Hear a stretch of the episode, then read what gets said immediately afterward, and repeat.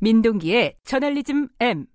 네, 금요일 민동기 기자와 함께 저널리즘 M까지 같이 진행을 합니다. 이 한 주간의 기사 중에 저널리즘 시각으로 좀 깊이 있게 들여다봐야 될 기사를 정리를 해보는 시간입니다. 여기서 M은 민동기입니다. 오늘은 어떤 기사를 가지고 좀 얘기를 해볼까요? 홍보 기사와 이 지면 거래에 대해서 얘기를 한번 해보고자 합니다. 이거는 뭐 사실 오래된 악습이라고 할까요? 그렇습니다. 뭐 그런 건데 어떤 사례가 있었죠? 점점 심해지고 있는 것 같아가지고요. 예, 하나님의 교회라는 그런 이 종교단- 유명한 교회죠. 종교 단체가 있습니다. 네. 근데 이 하나님의 교회하고 동아일보 출판국 사이의 거래 내역을 미디어오늘이 입수했거든요. 아하. 아, 동아일보 출판국이 올 1월부터 6월까지 하나님의 교회 측으로부터 발행 금액으로 12억 정도를 받았습니다. 여기서 발행 금액이라고 하는 거는 이제 이 광고비는 아니고요. 네, 그거는 뭐 조금 이따 좀 알아보도록 하고 어쨌든 돈을 12억을 받았다. 그렇습니다. 예. 그 신동아 6월호에요. 하나님의 교회 기사가 실렸거든요. 네. 이쯤에 7억 8천만 원 정도를 받았다고 합니다. 네. 그리고 동아일보 그 3월 22일자 그 리빙 앤 이슈라는 섹션이 있습니다. 네. 이게 이제 별- 본지가 아니고 별도 섹션인데 네. 여성 동화가 이제 이 지면을 제작을 하거든요. 음. 여기에 또 하나님의 교회 관련 기사가 실렸는데 네. 이런 방식으로 동아일보 출판국이 1월부터 6월까지 하나님의 교회 측으로부터 받은 액수가 12억 정도 됩니다. 단건이 아니라 6개월 동안 지속적으로 이런 일들이 벌어졌다는 거잖아요. 이게 좀- 이거는 좀 이례적인 것 같습니다. 예. 제가 봤을 때. 그리고 또 대기업이 아니라 종교 단체라는 점도 좀 네. 특이하고요. 네. 특히 이제 신동아 6월호 같은 경우에는 32페이지를 할애를 했거든요. 아, 그렇게 긴 기사였어요? 예. 굉장히 긴 기사였고요. 예. 특히 그 하나님의 교회 같은 경우에는 기독교 단체 내부에서도 이단 논란이 좀 제기가 되는 곳입니다. 음흠. 그러니까 논란의 중심에 있는 종교 단체를 언론이 돈을 받고 대대적으로 홍보해 준 것 아니냐라는 비판이 나오는 이유입니다. 일단 뭐 돈 받은 거는 그렇다 치더라도 이 내용도 좀 따져볼 필요가 있겠어요. 32페이지나 나갔다 그러는데 내용은 뭐였습니까? 기사 내용은? 설립 55년 만에 300만 성도를 모으며 성장했다 이런 내용이 있고요. 네. 그리고 하나님의 교회 교리도 일단 소개를 했습니다. 네. 특히 이제 하나님의 교회 총회장이 있는데 이 총회장 인터뷰가 10페이지 가량 실렸다고 하는데 네. 더 특징적인 것은 32페이지 정도 분량이 되지 않습니까? 예. 올 컬러로 제작을 했다고 합니다. 아, 그래요? 네. 이게 기관지, 그 하나님의 교회 기관지가 할 일을 동아일보가 대신 해준 것 같은데, 뭐 봉사 활동을 한 건 아닐 거고, 네.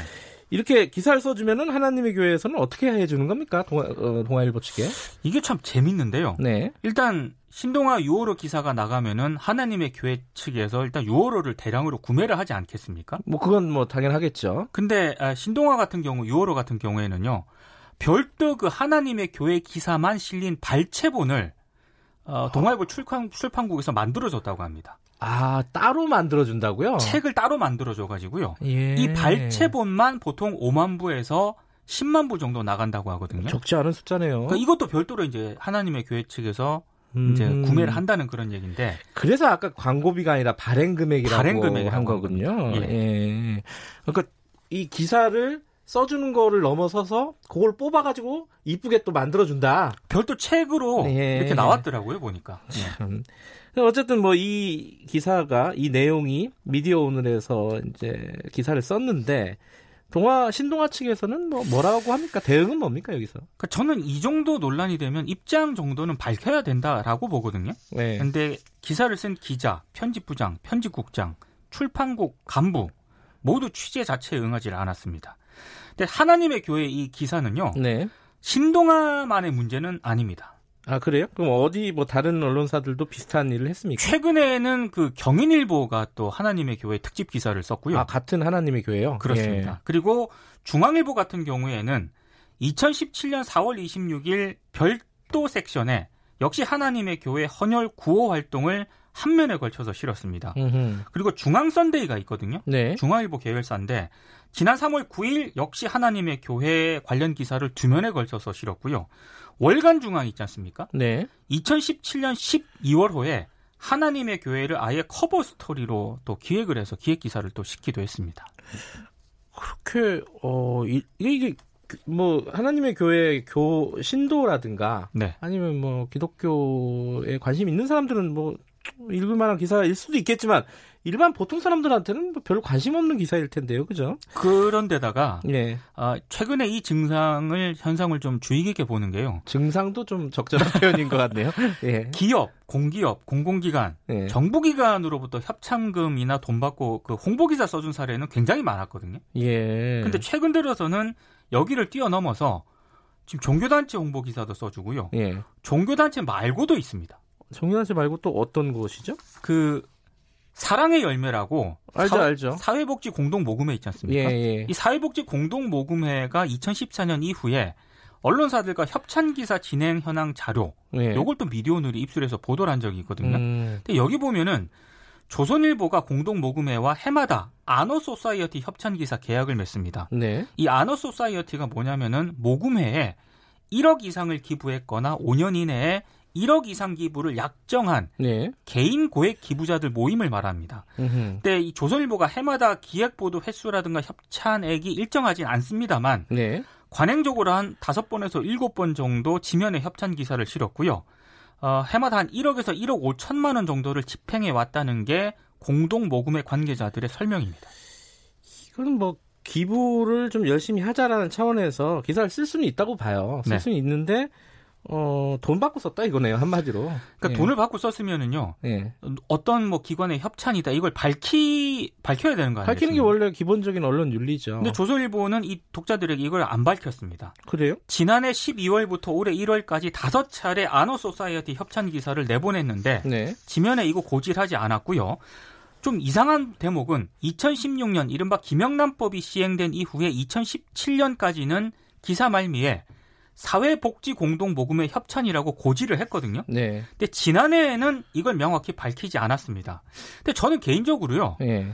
언론사가 모금 기관과 관련한 기사 있지 않습니까? 예. 이것까지 협찬비를 받고 기사를 써야 하는지 좀 의문입니다. 이거 감시 대상이거든요. 그렇죠. 아, 그러니까 김영란법 시행해가지고 조금 시끄러울 때 눈치를 봐- 보고 협찬이라고 밝혔다가 네. 이제 또 안 밝히는 거군요. 예. 조선일보만 그런 게 아니고요. 중앙일보, 동아일보 다 이제 이 협찬 기사 계약을 맺고 기사를 썼고요. 아, 협찬비 차이는 있습니다만 네. 뭐 매일경제, 세계일보, 문화일보, 한국경제, 헤럴드경제, 뭐 국민일보, 한국일보, 한겨레 다 기사 협약을 공동 모금회와 맺었습니다. 이게 공동모금회가 이 기- 에, 언론사들한테 준 돈은 또 모금한 돈일 거 아닙니까? 아, 그렇죠. 예. 예.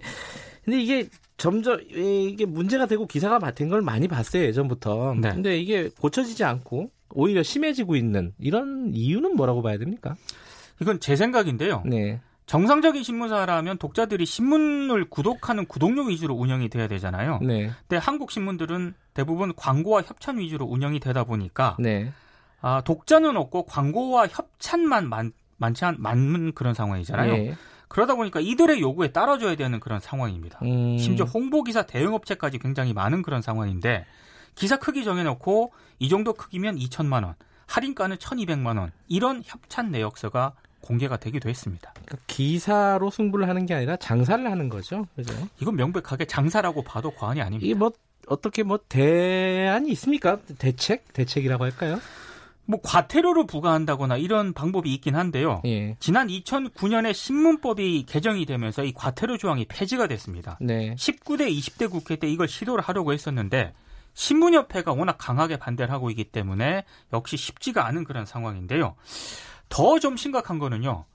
언론사 내부에서 좀 우려의 목소리가 나와야 되지 않습니까? 예. 근데 에, 신문사 어려운데 뭐 이 정도는 용인하고 가야 되는 것 아니냐라는 그 분위기가 더 팽배하더라고요. 이게 가장 큰 문제인 것 같습니다. 저도 이 비슷한 걸 취재한 적이 있는데 당시 조선일보였어요. 그러니까 네. 돈 받고 기사 써준 거였는데 그쪽에 인터뷰가 굉장히 어, 신선했습니다. 뭐라고 했냐면 내용이 좋은데 뭐가 문제냐?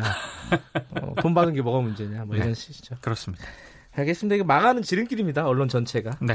오늘 여기까지 듣겠습니다. 고맙습니다. 고맙습니다. 저널리즘 M 고발뉴스 민동기 기자였습니다. 김경래 최강 시사 듣고 계신 지금 시각은 7시 40분입니다.